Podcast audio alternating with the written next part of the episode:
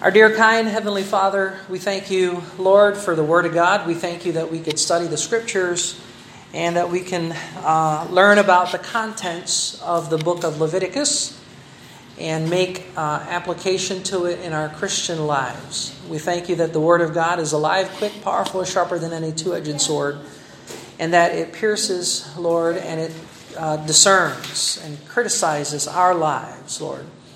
Help us, Lord, to be corrected by the word. Help us to receive the instruction. And help us, Lord, by the Holy Spirit of God to illuminate the truths to our hearts. And we ask your hand of blessing upon us. In Jesus' name, amen and amen. All right, so Leviticus chapter 19. Make sure everybody gets a copy of that study note.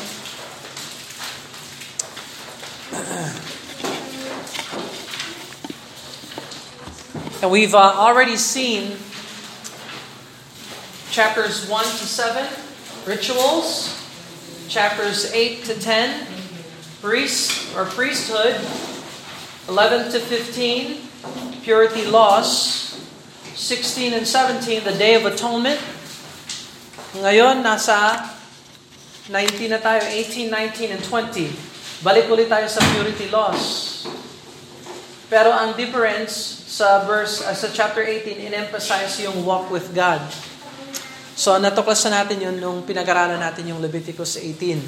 And today we are in Leviticus 19. And so, meron kayong study notes, nandyan yan, or you can open your Bible, yung sample Bible sa page 107. Page 107 sa sample Bible. But let's look at Leviticus chapter 19 at ipagpapatuloy natin ang purity laws.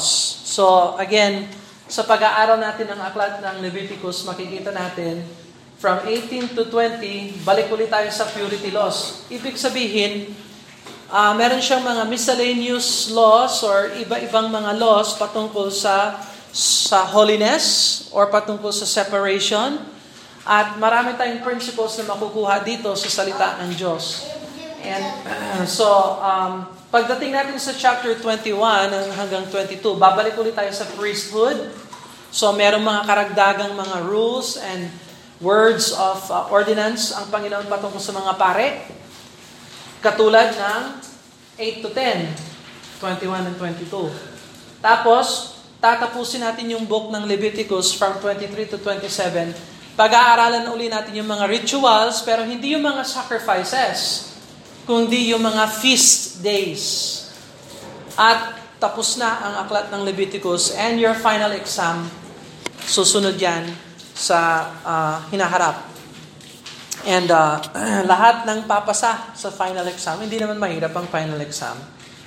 Um, lahat ng papasa ng final exam, merong special uh, prize na makakatulong sa pag-aaral ng salita ng Diyos. And magiging foundational yung price na yan sa mga hinaharap na classes na pag-aaralan natin ang salita ng Diyos. Alright, so Leviticus uh, chapter 19. So, uh, let's look here sa Leviticus chapter 19. Meron itong mga anim na bahagi. Kaya nakikita niyo sa study notes ninyo, anim yung paragraph. Kasi anim ang bahagi ng chapter 19. So, una sa lahat, yung laws concerning personal conduct. The laws concerning personal conduct. So, balik ulit tayo sa uh, ordinances ng um, Panginoon. At una sa lahat, from verse 1 and 2, kailangan yung living a holy life bilang foundation. Living a holy life is foundational. So tingnan natin ang verses 1 and 2. and the Lord spake unto Moses, saying, Speak unto all the congregation of the children of Israel, and say unto them, Ye shall be holy, for I, the Lord your God, am holy. So, yan ang foundation ng uh, buhay na nagbibigay lugod sa Diyos. Tayo ay ginawang banal ng Diyos dahil ang Diyos ay banal. So, that is the foundation. At Iulit-ulitin ito ng Diyos. Itong parira lang, I am the Lord. I am the Lord. Makikita mo yan all throughout chapter 19. Sa inaalala ng Diyos, pinaalala ng Diyos, kung bakit dapat yung buhay natin bilang mananampalataya ay kakaiba. Why uh, should Christians or believers live holy lives?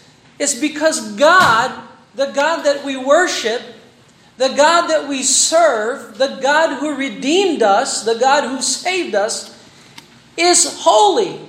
So kung ikaw ay naglilingkod sa Diyos, ikaw ay may sumasampalataya ka sa Diyos, yung Diyos na pinanampalataya, sinasampalatayanan mo, siya ay banal. Kaya dapat ikaw rin ay banal. Now, ang mundo ba natin ngayon, interesado ba na maging banal? Yung mundo natin, interested ba yan sa holiness ng Panginoon? Ano sa palagay ninyo? No. Okay? So, eto lang ang option ninyo. Either, kikilalanin nyo ang Panginoong Diyos na banal, or mabubuhay kayo sa filosofiya at kilos ng demonyo. You see? You either obey the Lord who is holy, or the other option is you obey yourself, or you obey the devil, or you obey the world. That is antichrist and unholy. So, I'm sorry talaga, pero nabubuhay tayo sa isang mundo na hindi holy. Yung music ng mundo, hindi holy. Yung pananamit ng mundo, hindi holy. Hindi ka makakarinig ng holiness maliban lang sa nagtuturo ng salita ng Diyos. Dahil ang buong sistema natin ay hindi holy. Now, uh, tingnan mo ang uh, payo, uh, yung payo. Ito yung command ng Panginoon sa verse 3. Verse 3, kabilang ito sa holiness. Verse 3, Ye shall fear every man his mother and his father. Keep my Sabbaths, I am the Lord your God. So, sa verse 3, kina Stephen Nico, Stephen Nico, maupo kayo. Mr. Ram. O, tingnan mo sa verse 3, sabi dito sa mga bata, Ye shall fear every man his mother, his father. Kailangan meron kayong respeto, takot sa inyong mga magulang, mga kabataan. Ma- foundational ito sa, pag, sa pamumuhay ng banal. So kung yung bata ay walang takot sa kanyang magulang, it will be impossible to live a holy life. O, di ba? Holiness. Verse number 4. Uh, verse number 4. Turn ye not unto idols, nor make to yourselves molten gods. I am the Lord your God. So, binawal talaga ng Diyos yung pagsamba sa mga Diyos-Diyosan, iniukit na bagay. Dahil, kung kaya mo na iukit ang Diyos sa, o ang larawan ng Diyos sa isang picture, o sa isang imahen, ibig sabihin, makokontrol mo ang Diyos. Inimbento mo lang ang Diyos. Ikaw ang Diyos. Hmm. So, let me remind you, napakasama talaga ng idolatry. Idolatry. Mas malala ang idolatry kesa sa cancer. Mas masama ang idolatry kesa sa anumang bad news na meron kayong marinig sa mundong ito. Na ang tao ay sumasamba sa kanyang sarili o sinasanto ng, na, ng tao ang kanyang sarili o inimbento ng tao ang Diyos. No. Idolatry is the worst thing. The worst thing that you could ever imagine. Kaya nangangalunya ang tao, nakikiapid ang tao dahil wala siyang takot sa Diyos. Ang Diyos ng kanyang buhay, yung kanyang sarili. Kaya nagagawa ng tao ang kasalanan na walang takot kasi sila ang Diyos ng kanilang sariling buhay. Idolatry always produces immorality. Diyan lang nagsisimula talaga ang kasalanan. Sino yung sinasamba mo? Hmm. So, makikita natin sa mundo natin ngayon, ang daming mga nagsasabing sila ay kristyano pero ang sinasamba nila ngayon ay yung Pasko. Hindi ako anti-Pasko. Masaya akong magpasko. I'm very happy na masaya ako sa Panginoon. Pinadala niya tayo ng Messiah, ng Panginoon. Pero hindi natin sinasamba yung sanggol. We don't worship the baby. Jesus, Yeah. Yung iba nga tawag sa kanya, Papa Jesus. Saan ang, sa impyerno nang galing yung doktrina na yon? Hindi siya Papa Jesus. Hindi rin siya Santo Niño. Hindi rin siya baby Jesus. Na naging baby siya, tinawag siyang santo uh, ng uh, Luke. Pero hindi siya nanatiling bata at sanggol. And ano ang dahilan kung bakit siya naging sanggol? What's the purpose? Para lumaki, para mamatay bilang tubos para sa ating mga kasalanan. And so, uh, nagampanan ba ni Jesus Christ yung unang pag, pagdating? Yes. So, ibig sabihin, meron siyang pangalawang pagdating. Pangalawang pagbalik. And so on and so forth. Pero idolatry sa verse number 4, hmm. At tingnan mo, sa isip ng tao, hindi naman ako idolater. Pero sabihin ko sa inyo, kung hindi si Jesus Christ number one sa iyong puso, ikaw ay isang, kung ano yung bagay na yung humahawak sa pwesto ng Panginoon sa iyong puso, yun, yun ang sinasamba mo. Yun ang ina-idol mo sa buhay mo. And so, uh, examine your heart na wala kang idol. Walang idol sa iyong buhay. Alright, verse number 5 hanggang verse number 7. Uh, ito yung uh, command ng Panginoon na huwag kumain ng offering pag lumampas na ng tatlong araw. At ito ay napakagandang um, anino ng three days and three nights ng Panginoon sa libingan. So, verse number 5. And if ye offer a sacrifice of peace offerings unto the Lord, ye shall offer it at your own will. So willful siya. So galing sa yung pusang loob. It shall be eaten the same day ye offer it, and on the morrow, and it ought remain until the third day. So third day, napakahalaga yung phrase na yan sa buong Bible, nang sisimula yan sa Book of Leviticus. It shall be burnt, at nakita natin ito sa mga nakaraang na chapters, third day. It shall be burnt in the fire, and if it be eaten on the third day, it is abominable. So pag lumampas na ng three, three days, hindi nakatanggap-tanggap sa Diyos. Now, yung sabing on the third day, ang ibig sabihin nun, pagkatapos ng ikatlong araw. So, there has to be 72 hours. 74, 72. Uh, how many hours? Uh, 72? Oh, 72 hours. So, nung nilibing si Jesus Christ, uh, hindi siya nilibing Friday. Wala kang 72 hours doon kahit anong gawin mo. Kahit na, paano mo tingnan yon kailangan 72 hours. So, kung nilibing siya Wednesday, meron kang 72 hours. Uh, Thursday, uh, Wednesday night, yun ang first night. Thursday morning, Thursday night, second night, Friday morning, Friday night, third night.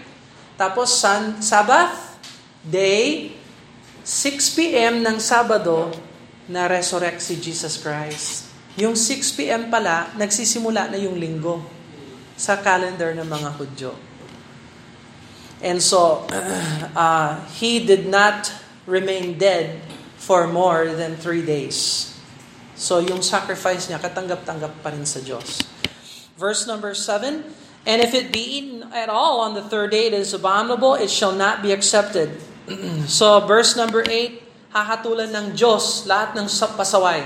Verse number 8, Therefore every one that eateth it shall bear his iniquity, because he hath profaned the hollow thing of the Lord, and the soul shall be cut off from among his people. So pag nilapastangan mo yung offering, o hindi mo ginawa ng according to the word of God, ikaw ang, ang haharap sa Diyos dahil sa iyong kasalanan. So, ang tao na ligtas ay pinawalang sala na ng Diyos nung tinanggap niya ang Panginoong Kristo, nagrepent siya sa kanyang mga kasalanan, iniwan niya yung kanyang kasalanan, yung kanyang uh, kabulukan, at tinanggap si Jesus Christ, tinakpan siya ng Diyos. Pinawalang sala siya ng Diyos. Pero yung tao na naglalapastangan sa Panginoon, hindi niya wala siyang concern sa Panginoon, hindi niya pinakikinggan ang salita ng Diyos, binabaliwala niya ang salita ng Diyos. Yung kanyang kasalanan ay nasa kanya pa rin. At haharap siya sa Diyos at hindi siya makakapasok sa langit. Kahit na i-baptize siya, kahit na maging member siya ng church, kahit na nangangaral siya, kahit na siya ang preacher, kahit na siya ang missionary, Kung hindi ikaw ay na kay Kristo, ikaw ang mananagot sa iyong mga kasalanan. You will bear your iniquities and you will be cut off. Sabi niya, yung principle talaga ang salita ng Diyos. Uh, so, hahatulan ng Diyos lahat ng may sala. Verse 9, And the soul, uh, and, uh, when ye reap the harvest of your land, thou shalt not wholly reap the corners of thy field, neither shalt thou gather the gleanings of thy harvest. Thou shalt not glean the vineyard, neither shalt thou gather every grape of the vineyard. Thou shalt leave for the poor and stranger. So, wag ninyong uh, ubusin lahat ng uh, ani ninyo sa sarili ninyo. Magbigay kayo sa mga dukha, sa mga foreigners, sa mga wala. And so the Lord reminds them, I will bless you, pero meron pala tayong tinatawag na stewardship pagmamanage ng mga resources na binibigay sa atin ng Diyos. Base rin yan sa Leviticus chapter 19. Kaya halimbawa, kung gusto niyo mag-aral ng biblical management ng finances, kailangan basahin niyo yung Leviticus 19, verse 9, 10. Kasama yan. Economics, pera, management. Oh. So, sa mga mga nag-aaral ng Bible ngayon, hindi nila kino-consider yung mga principles na makukuha sa Leviticus 19, 9 and 10. Pero nandyan sa salita ng Diyos for us to study and learn and apply. Verse number 11, um, sa mga magnanakaw, sa mga cheaters, at sa mga nagsasabi ng OMG. Ito yung verse nila. Verse number 11. Ye shall not steal, neither deal falsely, neither lie one to another, and ye shall not swear by my name falsely, Neither shalt thou profane the name of thy God. I am the Lord. Inulit talaga ng Diyos. Huwag niyong kalimutan, ako ang Panginoon. I am Jehovah God. So yung pangalan ng Panginoon, kailangan respect. Huwag na huwag natin gamitin yung uh, ah, OMG na sinasabi ng mundo ngayon. Uh, uh, huwag din tayo mag, um, uh, mag-steal at magsinungaling. And so, mga makikita mo talaga dito yung Ten Commandments in pieces talaga. Hindi siya kasunod-sunod katulad ng Exodus chapter 20, pero sa Leviticus 19, nandyan yung Ten Commandments. so let's move on. Uh, verse 13, Thou shalt not defraud thy neighbor, neither rob him of the wages that is, that is hired shall not abide with thee all night until the morning. Thou shalt not curse the deaf, nor put a stumbling block before the blind, uh, but thou shalt fear uh, thy God, I am the Lord. So, love your neighbor as yourself, kumbaga. Uh, and so, uh, hindi mo pwedeng i-defraud yung, yung kapwa mong tao pagdating sa payment. So, halimbawa, gumawa siya ng trabaho, sabi niya, uh, 1,000 pesos, pwede akong gumawa ng ganito. Ang bayad mo sa kanya, yung sinabi, 1,000 pesos. Huwag mong sabihin, 900. 900 na lang, kaltasin mo na lang. No, usapan muna, tapos kung ano yung usapan, yun ang gagawin tama. And according to the, uh, kung ano yung pinag-usapan. So, wag kayong mag-defraud. Don't defraud. Verse number 15, uh, walang favoritism. Bawal ang favoritism. Verse 15, Ye shall do no unrighteousness in judgment. Thou shalt not respect the persons of the poor nor honor the person of the mighty.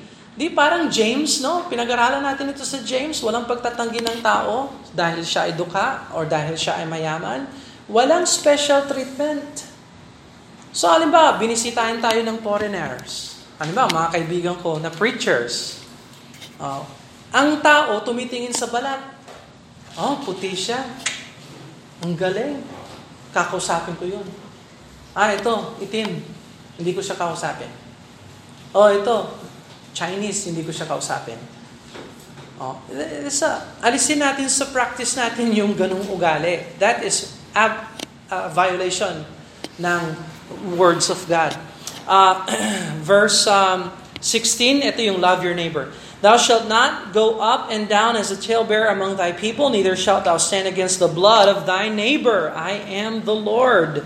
Thou shalt not hate thy brother in thine heart. Thou shalt in any wise rebuke thy neighbor and not suffer sin upon him. Thou shalt not avenge nor bear any grudge against the children of thy people, but thou shalt love the, thy neighbor as thyself. I am the Lord. So, um, i-manage natin yung uh, i-manage natin yung galit natin sa kapwa-tao.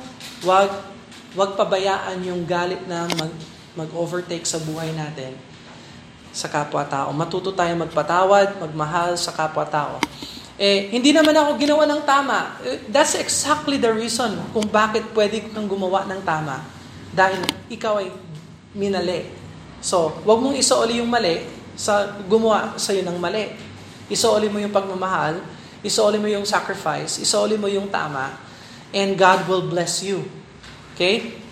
so, uh, verse 19, uh, ito yung principles of separation Uh, uh, ito, basahin natin ito. Magandang uh, tingnan natin ito.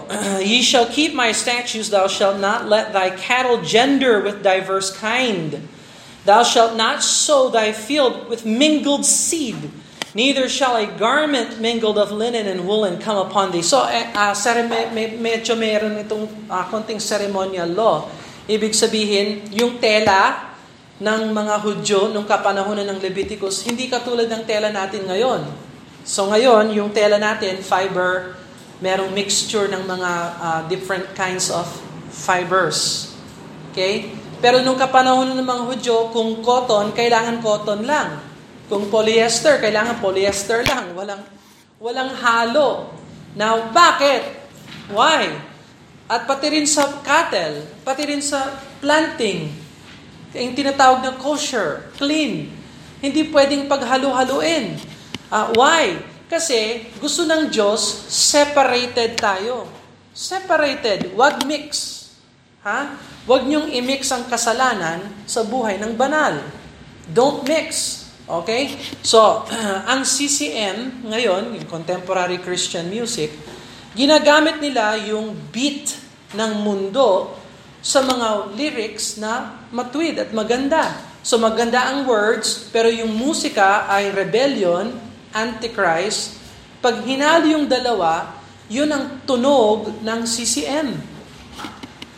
At violation yan ng verse 19. You see? Kasi hindi mo pwedeng ihalo-halo. Kung ano yung clean, yun ang clean. Kung ano yung unclean, dapat separated. So, ang Diyos ba ay separatist? Hmm? Naniniwala ba ang Diyos sa separation? Oh, yes. Ang salitang holy, ibig sabihin ng holy, separated, kakaiba, set apart. Huh. So talaga, everything, pati cattle, pati plants, pati kasuotan. Verse number 20. Uh, ito para sa mga married at saka not married. Verse 20, And whosoever lieth carnally with a woman that is a bondmaid betrothed to an husband, not at all redeemed, nor uh, freedom given her, she, she shall be scourged. They shall not be put to death because she was not free. And he shall bring his trespass offering unto the Lord, unto the door of the tabernacle of the congregation, even a ram for a trespass offering. So merong uh, offering na dapat ibigay doon sa nag-adultery, nag-commit ng adultery.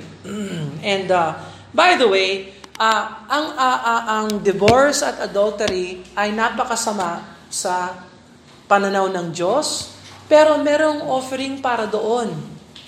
So there is a there is mercy sa Panginoon. So, lalo na sa kapanahonan natin ngayon, ang daming involved sa adultery at saka divorce. Dapat, pag mayroong adulterer or divorce, at sila ay nag-confess ng kanilang kasalanan at tinanggihan na nila ang kanilang kasalanan, they will receive forgiveness from God.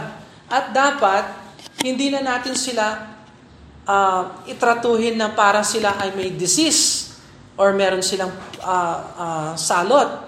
Uh, we have to forgive, pero hindi pwedeng palitan yung Word of God. Kailangan patuloy pa rin na magturo at mag-preach and teach na mali ang do- uh, adulterer, mali ang divorce. Hindi pwedeng palitan ang salita ng Diyos.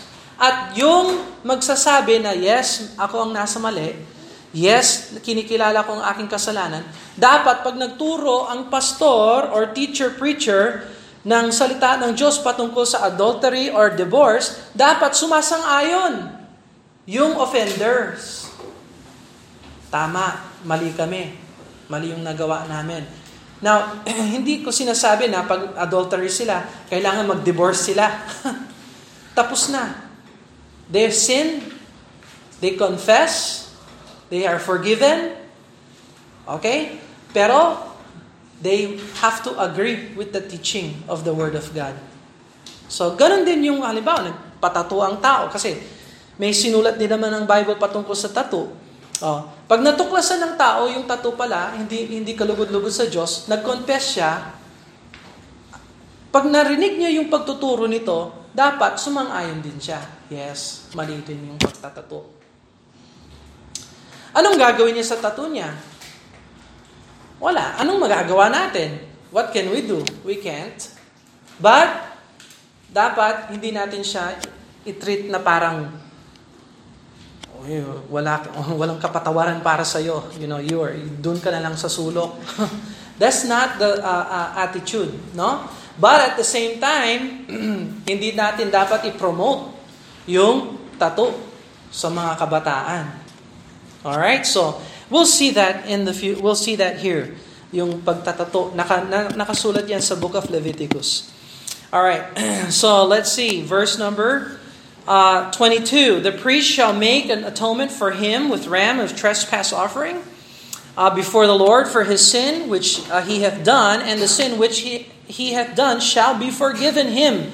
So merong way forward. Tandaan ninyo, pag ang tao ay nasa kasalanan, may way forward siya for God's forgiveness. May, may, mayroon talagang forgiveness ang Diyos para sa makasalanang tao. Ang problema lang, nagre-repent ba ang tao sa kanyang kasalanan? O hindi? So, paano mo alam na nagre-repent ang tao sa kanyang kasalanan? Tinalikuran ba niya yung kanyang kasalanan? Meron akong kilala na nag-evangelist siya, tapos, sa computer, sa internet, na nag ano siya, uh, nag nagkasala siya, uh, nag-chat, nag-chat siya ng malalaswa. Nagpakita siya ng malaswang picture ng sarili niya. Tapos, hindi niya alam, yung palang chinachat niya, pulis na nanghuhuli. Kasi, underage yung akala niyang chinachat niya. Oh, ngayon, uh, renade yung bahay niya. Biro mo, evangelist ito ah. Meron siyang asawa, meron siyang mga maliliit na bata. At noong anong oras na yon hindi ko alam, sa umaga, pinasukan yung bahay niya ng, ng investigators. Kinuha yung kanyang computer at kinulong siya. So nakausap ko siya nung nakalabas na, tapos na yung kaso, na-absolve na siya, nag, naka, naka-isang taon siya sa presinto or whatever, nabayaran niya sa, sa, sa nabayaran niya sa mata ng batas yung kanyang pagkakamali, pagkakasala. Siyempre, natural humingi din siya ng kapatawaran sa Diyos. At lahat ng nakakilala sa kanya, humihingi siya sa kanila ng kapatawaran. So, nung nakausap niya ako, sabi niya, Brother Bill, sorry talaga na patawarin mo ako sa ginawa kong kasalanan. Sabi ko, hindi ka nagkasala sa akin. Nagkasala ka sa pamilya mo, sa Diyos at sa Diyos. At dun sa polis na kinausap mo, nakala mong kabataan. so, wala akong utang, wala kang utang sa akin. Pero tanungin kita, yung hustisya na ibinigay sa'yo, sa palagay mo, tama, mabigat, o mababa? Sabi niya sa akin, mabigat. Sobra yung ginawa nila. Dapat hindi nila ako ginanyan. Dapat ang multa sa akin, konti lang. So nangangahulugan, hindi siya nagsisisi. Dahil ang taong nagsisisi, kahit ano ang consequence, tatanggapin niya ang consequence. Hindi yung sasabihin niya, hindi naman kasi ganyan kasama ang ginawa ko. Oh, hindi yon repentance. So, wala. tahimik lang ako. Goodbye. Kaibigan ko pa rin yon, pero hindi siya repentant. So ano nangyari? Mm. Malipas ang ilang mga taon, iniwan niya ang church kasi yung church nag-preach sa mga kabataan na huwag kayong magsama sa madilim na lugar na kayong dalawa lang. Kailangan meron kayong chaperon. Eh yung anak niya, may girlfriend, gusto sila gusto nila sa sulok, sa madilim, secret lang. Tapos nung nabulgar sila, sabi ng tatay, "Huwag niyong pakialaman yung anak ko." Hmm? So may pagsisisibay si tatay? No, dinependa niya yung kanyang na, anak. Hmm. Ang tao nagsisisi ay tumatanggap ng consequence ng kanyang kasalanan at hindi dinedepend ang kanyang sarili. So that's true repentance. Verse 23, ito iba't ibang mga laws, rules. And when ye shall come into the land, ye shall have planted all manners of trees for food, then ye shall count the fruit thereof as uncircumcised. Three years shall it be uncircumcised unto you. It shall not be eaten of, and in the fourth year all the fruit thereof shall be holy uh, to praise the Lord withal. And in the fifth year ye shall eat of the fruit thereof, and it shall yield to you the increase thereof. I am the Lord your God. Ye shall not eat anything with blood. Uh, so, uh, sa verse sa, uh, 23 hanggang 24, kinikilala ng um, farmer na yung kanyang ani ay talagang lahat yan ay nasa Panginoon. So sa unang uh, apat na taon, yung ani niya, inialay niya sa, temp, uh, sa tabernacle or sa temple. Uh, tapos sa fifth year, doon na siya, ginagamit niya yung ani niya para sa kanyang family. So ito ay um, standard ng Panginoon na tinatawag na first fruits offering and that kind of stuff. So, uh, hindi ko sinasabi na yung unan yung apat na taon na, nag, na, na nagtatrabaho kayo, lahat ng ani ninyo ay bigay nyo sa church. That's not uh, the principle. Pero ang principle nito ay, sa lahat ng blessing na binibigay sa atin ng Diyos, matuto tayo na magsaoli ng blessing. We have to be generous and we have to return to God what is rightly His. At sa economy ng bagong tipan, that is tithes and offerings. That belongs to the Lord. And so, matuto tayo na maging givers. So verse 26, Ye shall not eat anything with blood, neither shall ye use enchantment or nor observe times. So, tatlo yung bawal. Pag inom ng dugo, sana wala sa inyong satanista na ganyan. Hmm? Hmm. I don't know. oh.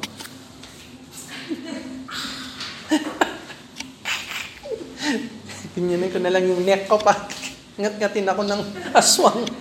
anyway, uh, don't eat blood, don't use enchantment, nor observe times. Yung observe times, eto yung sa October, naniniwala sila na yung mga espiritu lumalabas at kailangan takutin yung mga espiritu, kaya nagdadamit sila sa Halloween.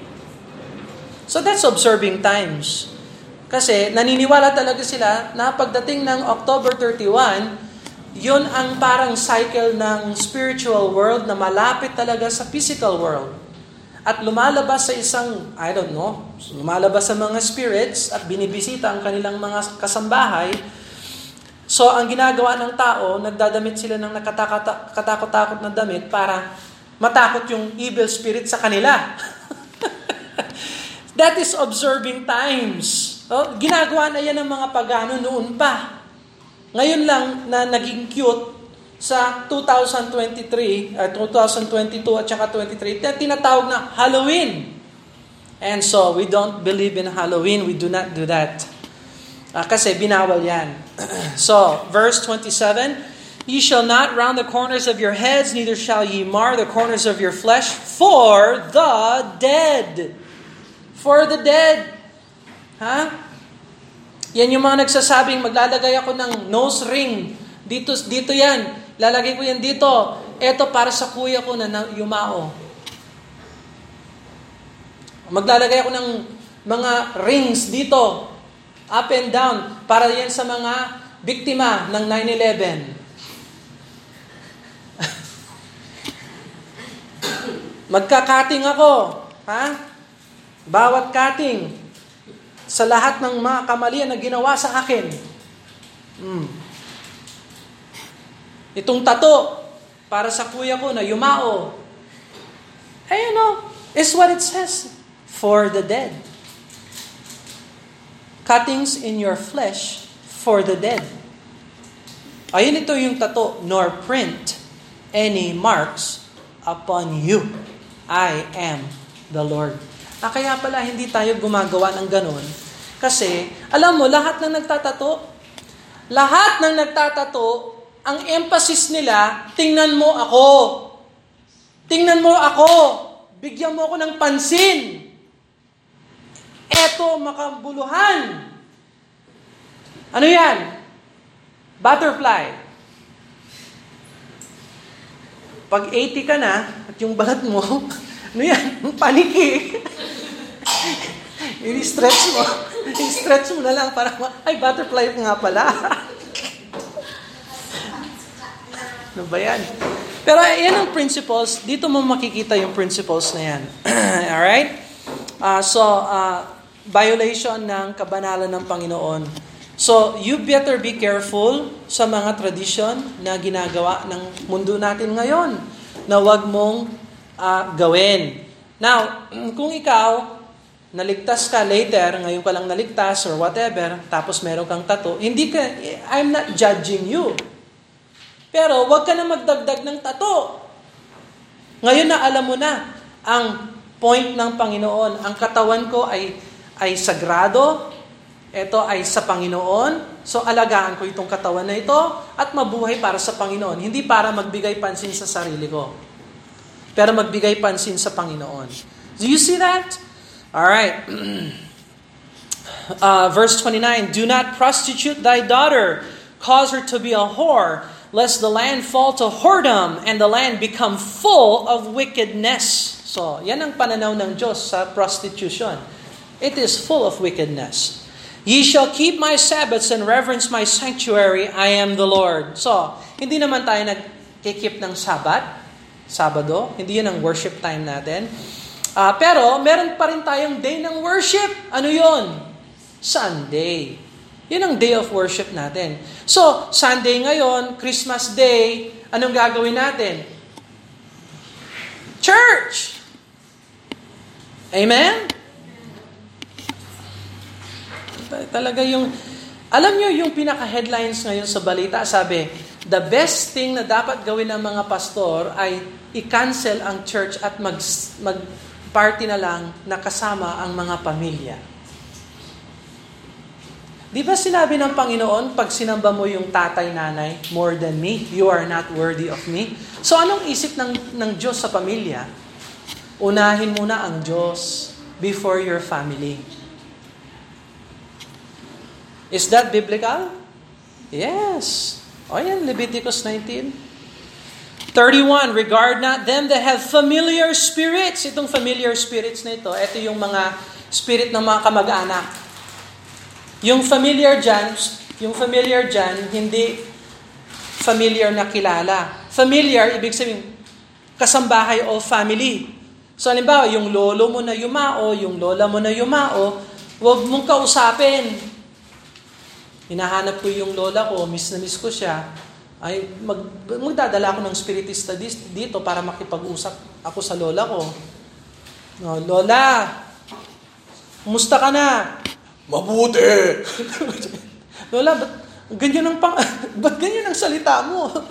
Mausok dito.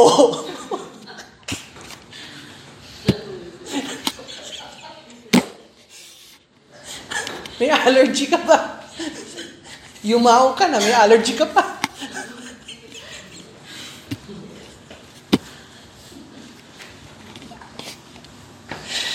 Oh, man. mausok kasi. Sa impyerno, mausok. Ah, anyway, neither such, neither shall ye seek after wizards, nor to be defiled by them. I am the Lord your God. Wizards. si Harry Potter ay isang fictional wizard. Wala wala talagang Harry Potter sa tunay na buhay, pero yung concept ng wizard ay malaganap sa kapanahunan natin ngayon. Sa Hollywood, ginagawang pelikula. Sa comics, ginagawang pelikula. Si Scarlet Witch ay isang wizard na babae. Uh, meron bang wizards ngayon? Oh, punong-puno ang mundo natin ng mga wizard. Yung iba fake, yung iba totoo. And ano ang uh, point natin bilang Kristiyano? Dapat bang i-entertain natin yung mga wizards o dapat i-reject? Oh, so, salita ng Diyos. God tells you, do not be defiled by them. Huwag kayong ma-impect sa kanila. I am the Lord your God. Thou shalt rise up before the hoary head and honor the face of the old man and fear thy God. I am the Lord. So, iba't ibang mga rules ito. So, pag merong matanda, respetuhin ang matanda, bigyang um, honor ang matanda dahil may takot tayo sa Diyos. Huwag nating ibaliwala ang matatanda. Tandaan natin, pag may matanda, ibig sabihin, uh, bless sila ng Panginoon. Kasi hindi sila inuwi kaagad. So yung mga kabataan, uh, the best thing para sa mga bata ay mag, makihalubilo sa matatanda. Lalo na pag yung matanda marunong mag-church. Na kung yung matanda nasa tabi ng daan, na nagsusugal, umiinom, iwasan nyo yon. Hindi yan ang hoary head na pinag-uusapan dito. Hindi natin ino-honor ang tao dahil siya ay matanda. Ino-honor natin siya dahil ino-honor niya ang Panginoon. At it happens to be na siya ay blessed ng Panginoon at binigyan ng matagal na buhay. Alright? By the way, marami tayong matututunan sa mga matatanda. Kaya nilang mabuhay na walang wifi. Huh? Kaya nila yung buhay na walang cellphone. Huh?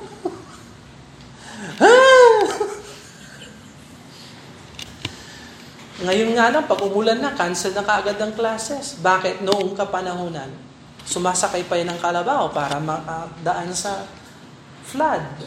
Naranasan ba ninyo yon?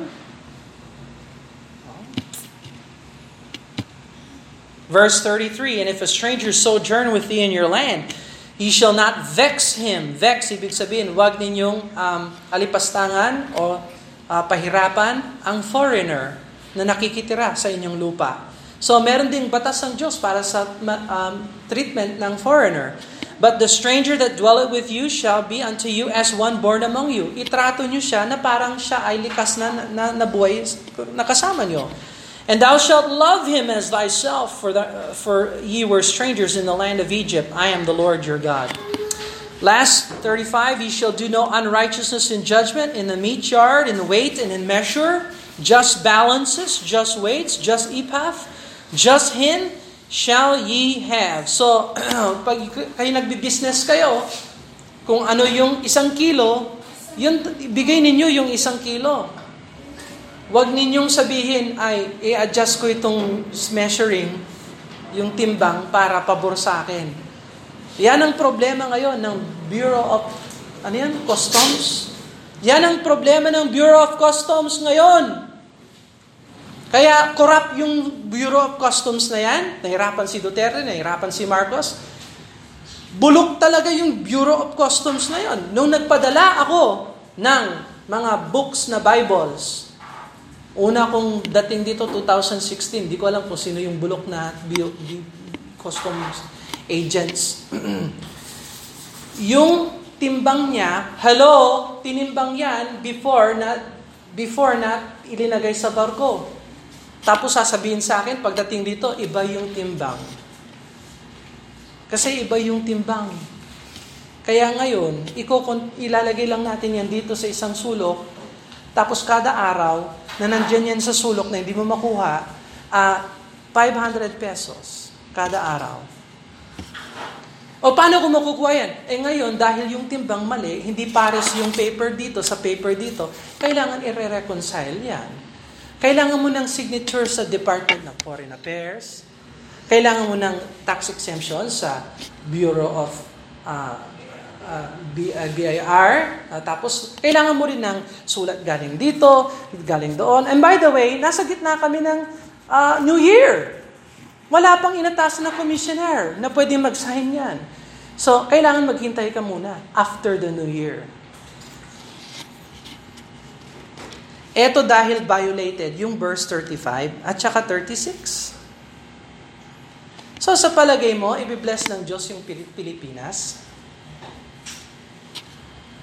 Verse 37, Therefore shall ye observe all my statutes. Word na yan, ibig sabihin, hindi pwedeng palitan. All my judgments to do them, I am the Lord. Ay, hindi nyo pwedeng palitan yan. Kahit na bago na yung commissioner, gusto pa rin ng Diyos, ibibless ng Diyos yung just weights and measures. Kaya pag kayo ang nagwe-weight at nagme-measure ng mga bagay, paghusayan ninyo kung ano yung tama, yun ang ibigay. Huwag kaltasan, huwag i-corrupt. Hindi kaaya-aya sa Diyos yan and God will never bless corruption. Never. Kahit sino ang Pangulo, kahit sino ang commissioner, pag corrupt, talagang hindi ka ibibless ng Diyos whatsoever. Let us pray and ask God to bless. And Father, we thank you, Lord, for your words. We ask God that we would be illuminated by the Scriptures or the truth of Scriptures and apply them into our lives. Help us, Lord, to be loving our neighbors, to be just, Lord. Help us to be doing the right thing because we know you are holy and just and you enable us, Lord, to do the right thing through Jesus Christ and through the power of the Holy Spirit of God. We love you, Lord, in Jesus' name. Amen and amen.